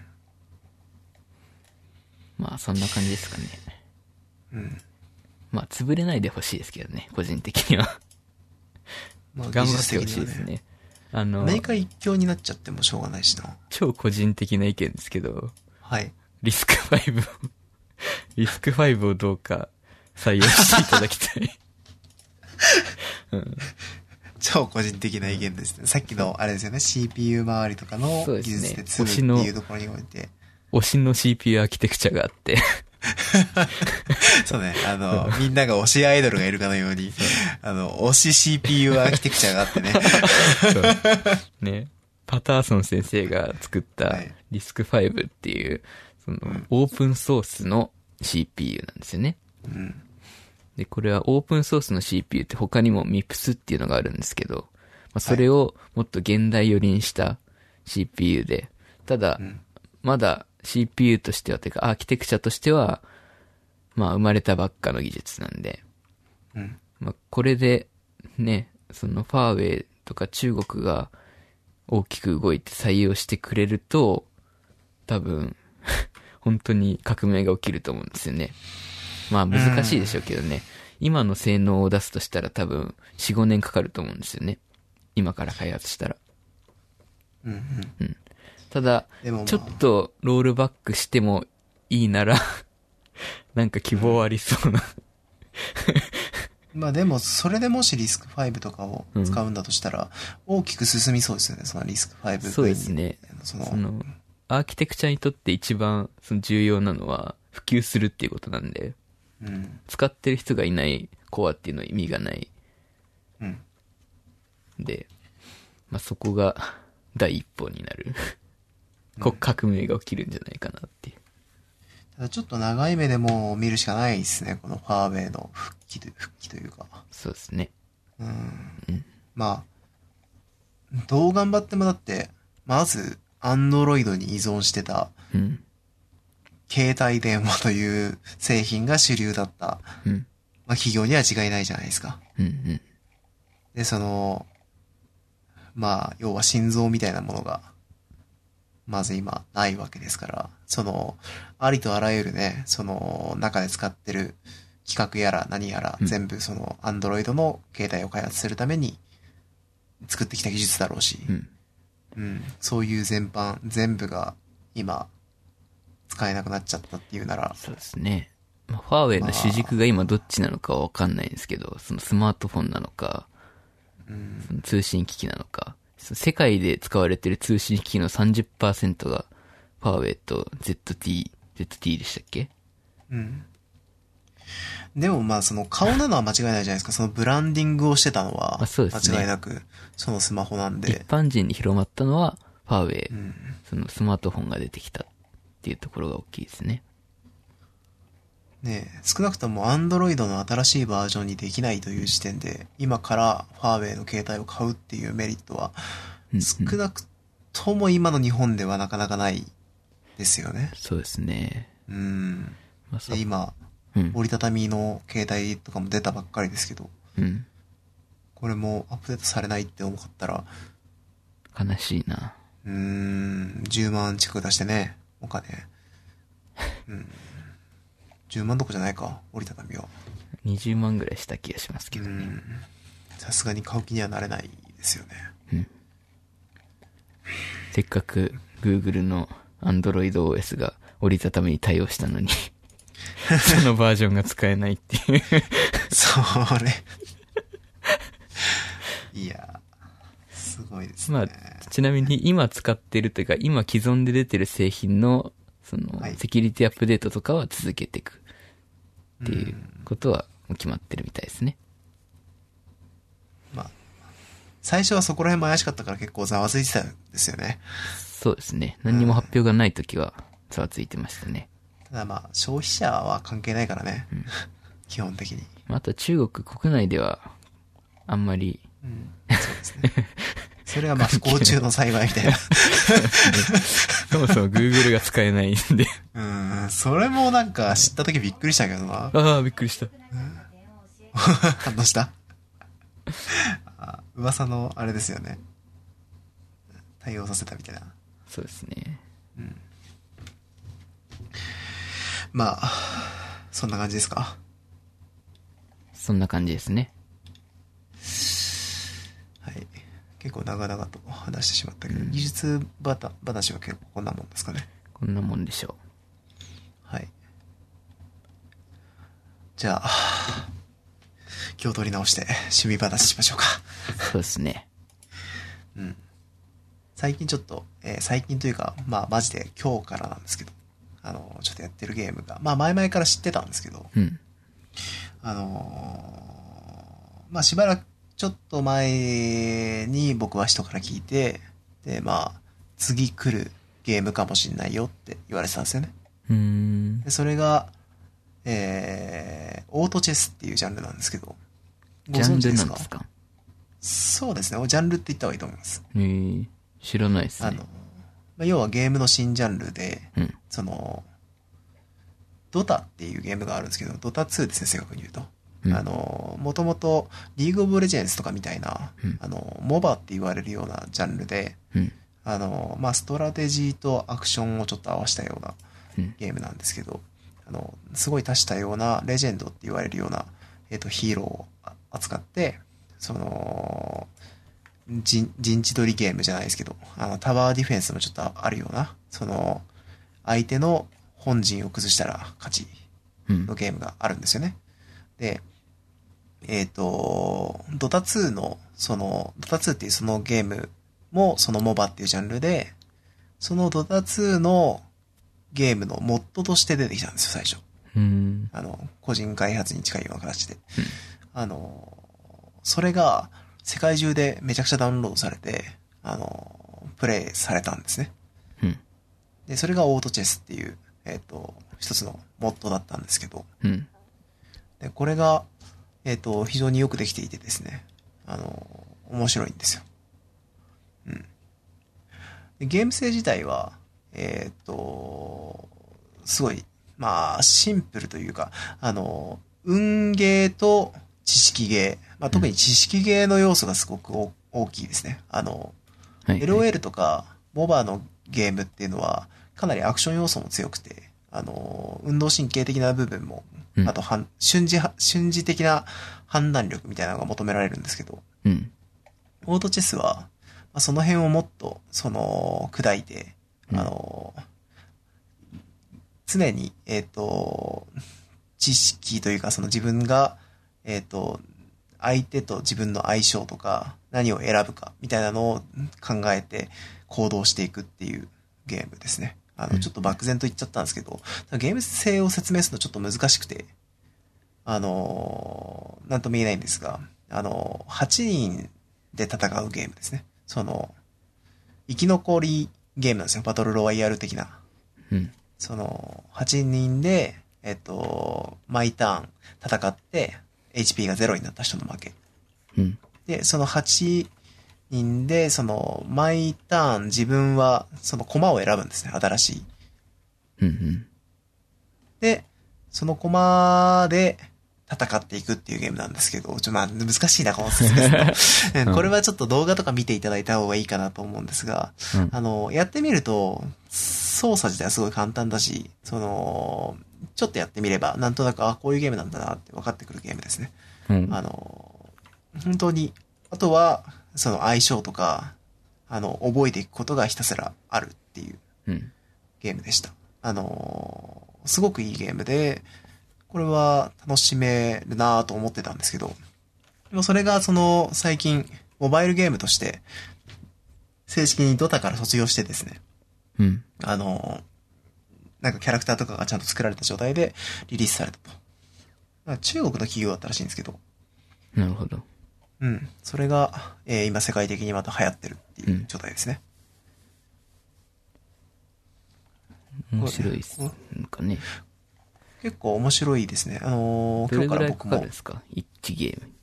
それが問題でですね、うんあのー他の多分大抵のゲーム、うん。まあロールとかも、えー、まあ10分、15分、まあ多分長くて20分とかだと思うんですけど、うん。このゲーム平気で1ゲームに30分くらいかかるんですよね。まあ、なるほど。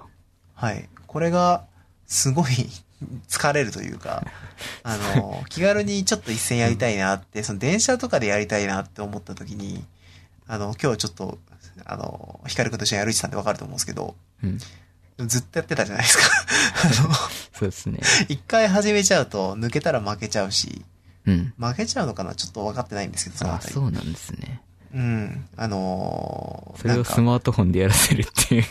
そう、それはちょっと無理があるだろうって思ってしまうよう な感じは少しありますね。もう少しなんかゲームバランス的に短縮できないのかなってちょっと思ってしまうところはあるんですけど、うんまあジャンルが出てきたっていうのは本当ありがたいことで、あのここから多分いろんなその派生が出てくるんで、うんうん。まあこれは期待だなっていう感じですね。なるほど。うん。まあこれも本当ベースのアイディアとして本当にいいなって感じで、ここから多分いろんな考えが生まれるんで、まあ、LOL とか、それこそトータみたいに、うんなんか一つのジャンルとしてこれから成長していったらいいなって感じです。楽しいですね。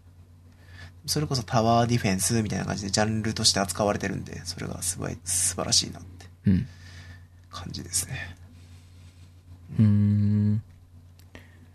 オートチェスですか。そうですね。すぐわかりますルールですかうん。ルールすぐわかりますよ。あ、そうですか。うん。あのーやったら、まあなんか、最初に、なんていうのかな、簡単な立ち回りとか、どうししたら良いのか、みたいな動画だけちょっと見といた方がいいですけど、うんうん。じゃないと結構、なんていうんですかね、あの、泥沼にはまるというか、あの、わかんないままやってて、わかんないわかんないになっちゃうんで、うん。最初にちょっとだけ知識入れといた方がいいけど、知識さえ入れれば、なんていうんですかね、結構普通に。僕今、4000ぐらいランクマッチやってみたんですけど、うん。だからちょっと調べてからやったら、あの、4戦4勝でずっと1位でしたね。最強のプレイヤーじゃないですか。まあ、そういうところはある。 まあ全然、あの、なんかだんだん勝てなくなってか、勝てなくなってきたとか、ギリギリになってきたんで、後半は。うん。なんか多分、あのーぼちぼちいろんな新しいこと覚えていかないと負けるんだろうなってうんうん思ってますね。うん。まあ、でも、ゲーム業界にとってはちょっと明るいニュースかなっていう感じです。なんか、僕自身ちょっとこういうゲーム、近いわけじゃないですけど、その、モバイルとかでも対応できるようなゲームって、今すごい作りたくて、うん。なはんか、あの、アンリアルエンジンとか使って、今いろいろ作ってるんですけど、いはいはい。あのーそういう意味ですごい参考になるなと思って、テイストも結構みんなが受け入れやすいテイストなんで、うん。うん。なんか、すごい、このゲーム自体は、僕は応援したいですね。注目ですね。うん。じゃあ今同じようなジャンルで作ったら売れるんじゃないですか。まあそうですね。ただ、オートチェス自体がう、ん想像以上に完成度が高かったんで、あ、そうなんですね。うん。だから、なんかすぐにっていうのは、まあどうせ多分、クローンゲームは出ると思うんですよ。うん、いっぱい。でもまあ、そんな、すぐ、その、いきなり、 PUBG の後、荒野コードをかぶされ、かぶせられるみたいなうんことはないんじゃないかなとは思いますけど ね。う。なんるほど。そうですね。通信も、なんか今のところ、なんかこういうゲームやると、なんだ今の挙動ふざけんなみたいな結果あるんですけど、うん。あの、このゲームは、なんか技術周りもしっかりしてるのか、全然、うん文句もないですね、そこまで。なるほど通。信でなんかすごいラグがあって、いきいつの間にか自分死んでるみたいなことが、は今のとこないですね。うんうん。よくできてますよ。ただ、ちょっと、どうしても、ゲームの性質上、なんか浅くなってしまいそうだなと思うところがいくつかあって、うん。まずデッキビルド的な要素がないんですよ。その、ああ、こういう駒を扱うゲームにもかかわらず、そうなんです、ね。まあ、ガチャで引くもんないんですね。じゃあ本当に最初のコマは運、運というか。そうですね。コマは全部運なんですよ。その、毎ターン、ランダムで配られるコマの中から自分が欲しいものを購入していくみたいな。うーん。うん。ゲーム性的には全部のコマが開示されてないと意味がないゲームなんで、うんうん。そういう意味で、その、このゲームは、すごい平等なんですよ。うん。僕が知ってる限りでは。なんかもしかしたら、ちょっと別の要素があったりすると申し訳ないんですけど、課金要素はあるんですか多分今のところすごい少ないんじゃないかな。なんか、スキンとかそういうレベルだと思いますね。なあ。うん。ならいいですあね。多分、プレイヤーキャラクターの、なんか、初期だとゴブリンみたいなキャラクターなんですけど、うん。そのプレイヤーキャラクターを変えたりできるんだと思うんですよ。でも、ゲームにはほとんど関係ない部分だし、えー、うん。なんか、これでどうやってやっていくんだろうってちょっと思ってしまったりとかも。自分の実力がうん。ものを言うんですね。あと、デッキビルドがあれば、あの、自分だけの戦略だとか、あの、このビルドがしたいから、こういう風に頑張るみたいな、その、工夫ができるんですけど、うん。その、結局全員に平等に同じ条件だと、あの、みんなやることが一つになってしまいそうだなってのはちょっと思っていて、うん。うん、なんか、誰がやっても最善の行動が一つになってしまうみたいなことになってしまいそうだなって、ちょっとうん。思いますね。だから、純粋な運ゲーに最終的になる。っていう確か可に能性は、今のところあるかなと思うんで、そのあたり、なんかそのユニークに、プレイヤーだけができる、その、そのプレイヤーだからできる何かっていうのが、ゲームに関わってくるといいなーってのはちょっと思うんですけど。うん。まあ、ちょっと僕が内容を把握してないだけだったらすいませんって感じですね。実は、プレイヤーヒーローだを選ぶと、なんか、できるアビリティがあるんですよ、みたいなのがあるんだったら、ちょっと、申し訳ないですってそう感じでですす。ね。5戦目から使える。ああ、とかそういう、そういうことがあるかもしれない ですね。うん。でもなんか今のところすごい優しいゲームだなって感じです。うんうん。いいですね。チュートリアルとかもしっかりしてたし、なるほど。その昔、その昔でもないですけど、今もあるけど、ハースストーンっていうブリザードのゲームがあるんではすいよ。はい。カードゲーム。あれはチュートリアルに3時間ぐらいかかるんで。 それマジでは、ふざけんなって感絶じ対やんないですね。 3時間言い過ぎかないやでもめちゃくちゃかかるんですよね。ういや絶ん。対にやん ないな。そう。あれほんと謎のチュートリアルだったな。しかも飛ばせないタイプの。あうん。まあでも、ゲーム自体はほんと神ゲーなんですけど。ーうんうん。そんな感じです。いいですね。はい。 iOS もあるんですね。そうですね。iOS も Android もあるんでちょ、っとやってみようかな。おいいと思いますよ。なんか、こういう、ストラテジーはもともと好きですもんね。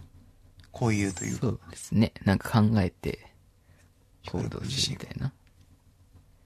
ああ、ちょっと僕あれなんですよ。全然話それるんですけど。はい。ちょっとストラテジーゲーム作ってみたいなと思って。あ、いいですね。まあ、ストラテジーとタワーディフェンスを合わせたようなゲームとか、うん。ちょっとかん、作ってみたいなっていうふうに考えたんですけど。うん。よく考えたら僕、ストラテジー全然やってなくて。いいゲームがあります。そう。だから、うん。まあ僕、そのヒカルくんのおかげでというか、せいでというか、あの、ストラテジーのイメージが、エイジオブミソロジーとか、エンパイアとか。 エンパイアとかのイメージがすごい強いんですよ。うん。うん。だから、なんか、その辺はちょっとやってみたいなって思ったりもはいはいしてます。なんか、もしよかったら付き合ってください、今度。そうですね。やりましょう。うん。久しぶりにやりたくなりました。一緒にやろうよ、私です。うん。やる か。これなんか、多分、チームでいけるんだよ。ただ、チームで行っても、結局、普通に戦うだけなんだけど、うん。敵として。あの、チーミングっていう、まあなんか、えっ、と、他のゲームでいう、あの、本来チームで戦っちゃいけないような場所で、チームで戦うっていうことが、このゲームはできないから、うん。あのーまあチームで行ってっていうこともできるんで、なんか、要は一緒に戦う、い一緒のマッチで戦うっていうことができるみたいなんで、はいはいはい。まあなんか、それもやってみたいなと思ってたところだったんで、もしよかったら一緒にやりましょう。はい。はい、僕の方からは あ以上ですかね。あと、ピカチュウが可愛かったんで見に行ってください。お そうですか。はい。じゃあ、こっち行きますか。はいはい。そう、ブラックミラーっていうネットフリックスオリジナルのドラマがあるんですけど、はい。それのシーズン5がこの前ね、出まして、もう待望だったんでね、出た瞬間に全部見ましたけど、好 好きですよね。きですね。うん。なんか話的には、その、世にも奇妙な物語的な、ちょっと不思議な、しかも SF 感のある物語の1話完結が何個もあるドラマなんですけど、うん。今回はね、でも3話しか出なくてね、はい。 3話だけだったんで、すぐ見れたんですけど、うん。でも今回もなんかブラックミラー感が強い作品ばっかりで、よかったですね。興味ある方はぜひね、シーズン3からご覧ください。なんかちょっと前に、あのーあれでしたね、シーズン3からワン、ツーを飛ばしていいんです かワン、ツーは飛ばして大丈夫です。ああ、そうですか。はいなるほど。まあ、2はいいですけど、1の1からは見ない方がいいですね。これよく言われるんですけど。1の1がなんね、本当にね、トラウマしょうもない話なんでしたっけ、割と。そうですね。うん後味が悪すぎるんでね、うん。あんまりおすすめではないんですけど、はい。まあ1話完結で全然別の物語なんで、1話1話。はい。まあどこから見てもいいと思います。で、シーズン4から、ネットフリックスが買ったのか、そのネットフリックスオリジナルになったんですよね。なんでね、シーズン4からね、映像のクオリティが上がってる感がすごいんです。あはい。あ、なるほど。まあでも、面白いですよ。これは、見て損なしですね。ネットフリックス入ってるなら。ちょっと前に、あのーゲーム的に遊べるあ、そうですね。やつもありましたよね。はい。映画版の、ね、そのブラックミラー、バンダースナッチっていうのがあって、それも面白かったですね。こんなことができるんだっていう感じが良かったです。うん。まあ今月は結構ね、面白そうなのいっぱい出てくるんですよ。ネットフリックス。もう一個なんか、名前忘れたけど、この前言ったけど、マザーなんとかっていううん。全然わかんない。ねあえーっ、と、アイアムマザーだ。うんロボットに育てられたああ、はい女はのい子が主人公。で、みたいな。ちょっと多分、そう、ポストアポカリプスとかも入ってそうなうん感じの SF のドラマが、映画なのか、これは。が始まるんで。それはなんか聞いてる感じ結構ワクワクするというか、そうですね。ね。面白かったですね。これは楽しみですね。はい。で、今週の、今週のっていうか、今回のおすすめ本なんですけど、今回は一冊なんですね。あ、まあ、2あ冊にそうか。2冊はだいぶ前か。そうですね。はい2冊でもいいかなと思ったんですけど、はまあい1。冊にしました。はい。これがですね、いいんで すよ。ジーン・マッパーっていう小説で、うん。藤井太陽さんっていう方が書かれてる本なんですけど、はいそんなに昔から書いてる方ではないみたいですね。うん、うん。で SF 小説で、まあ、当たり前ですけど。全然別に当たり前ではないですよ。この人の、ね、まあ、そうですね。その、物語的には、その、ほとんどの作物が、フルスクラッチで遺伝子を設計されてる作物が育ってるような近未来。はいはい。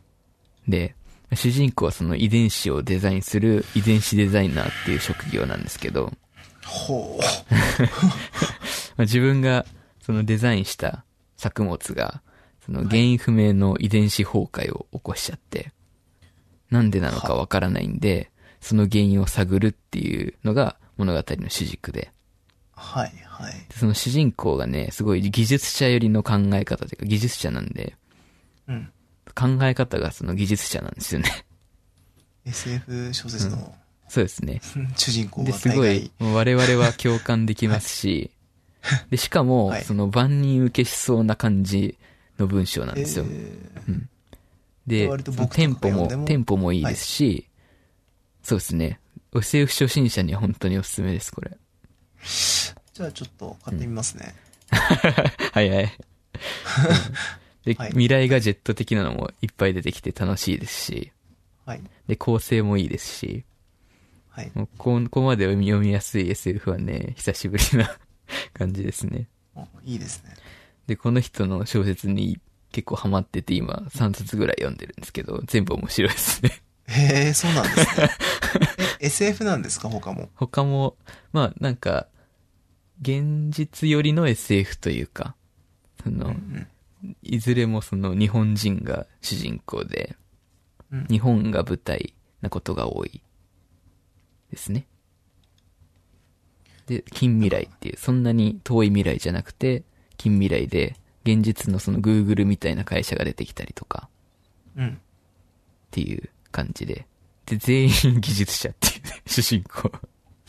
で、この人なん、どういう人なんだろうと思って作者の方がはい。調べたら、まあなんか技術者上がりの方で、うん。まあ、あれらしいんですよね。e フロンティアっていう会社で、 シェードっていう 3D のソフトあるじゃないですか。ああ、はいはい。あれの開発を指揮してた方らしくて、へえ、そう なんですね。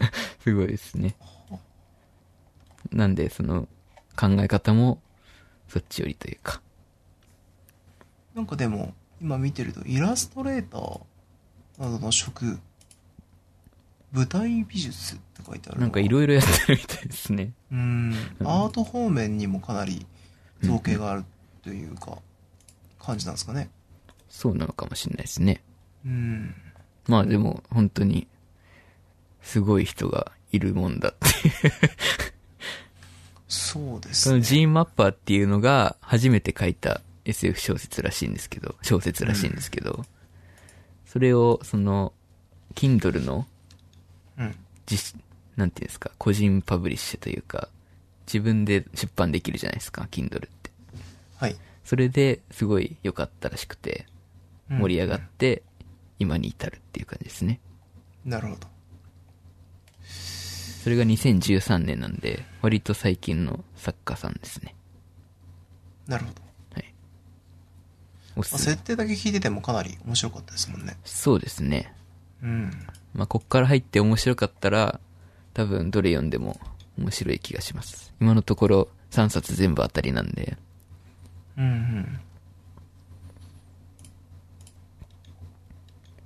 いいですね。ちょっと読める時間があったら読んでみます。もう買ったんで。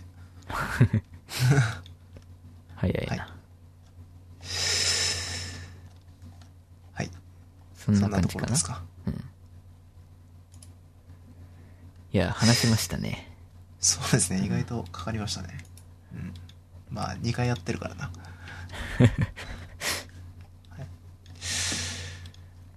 じゃあ、はい。じゃあ今日はこんな感じですかね。そうですね。はい。じゃあ今日はありがとうございました。ありがとうございました。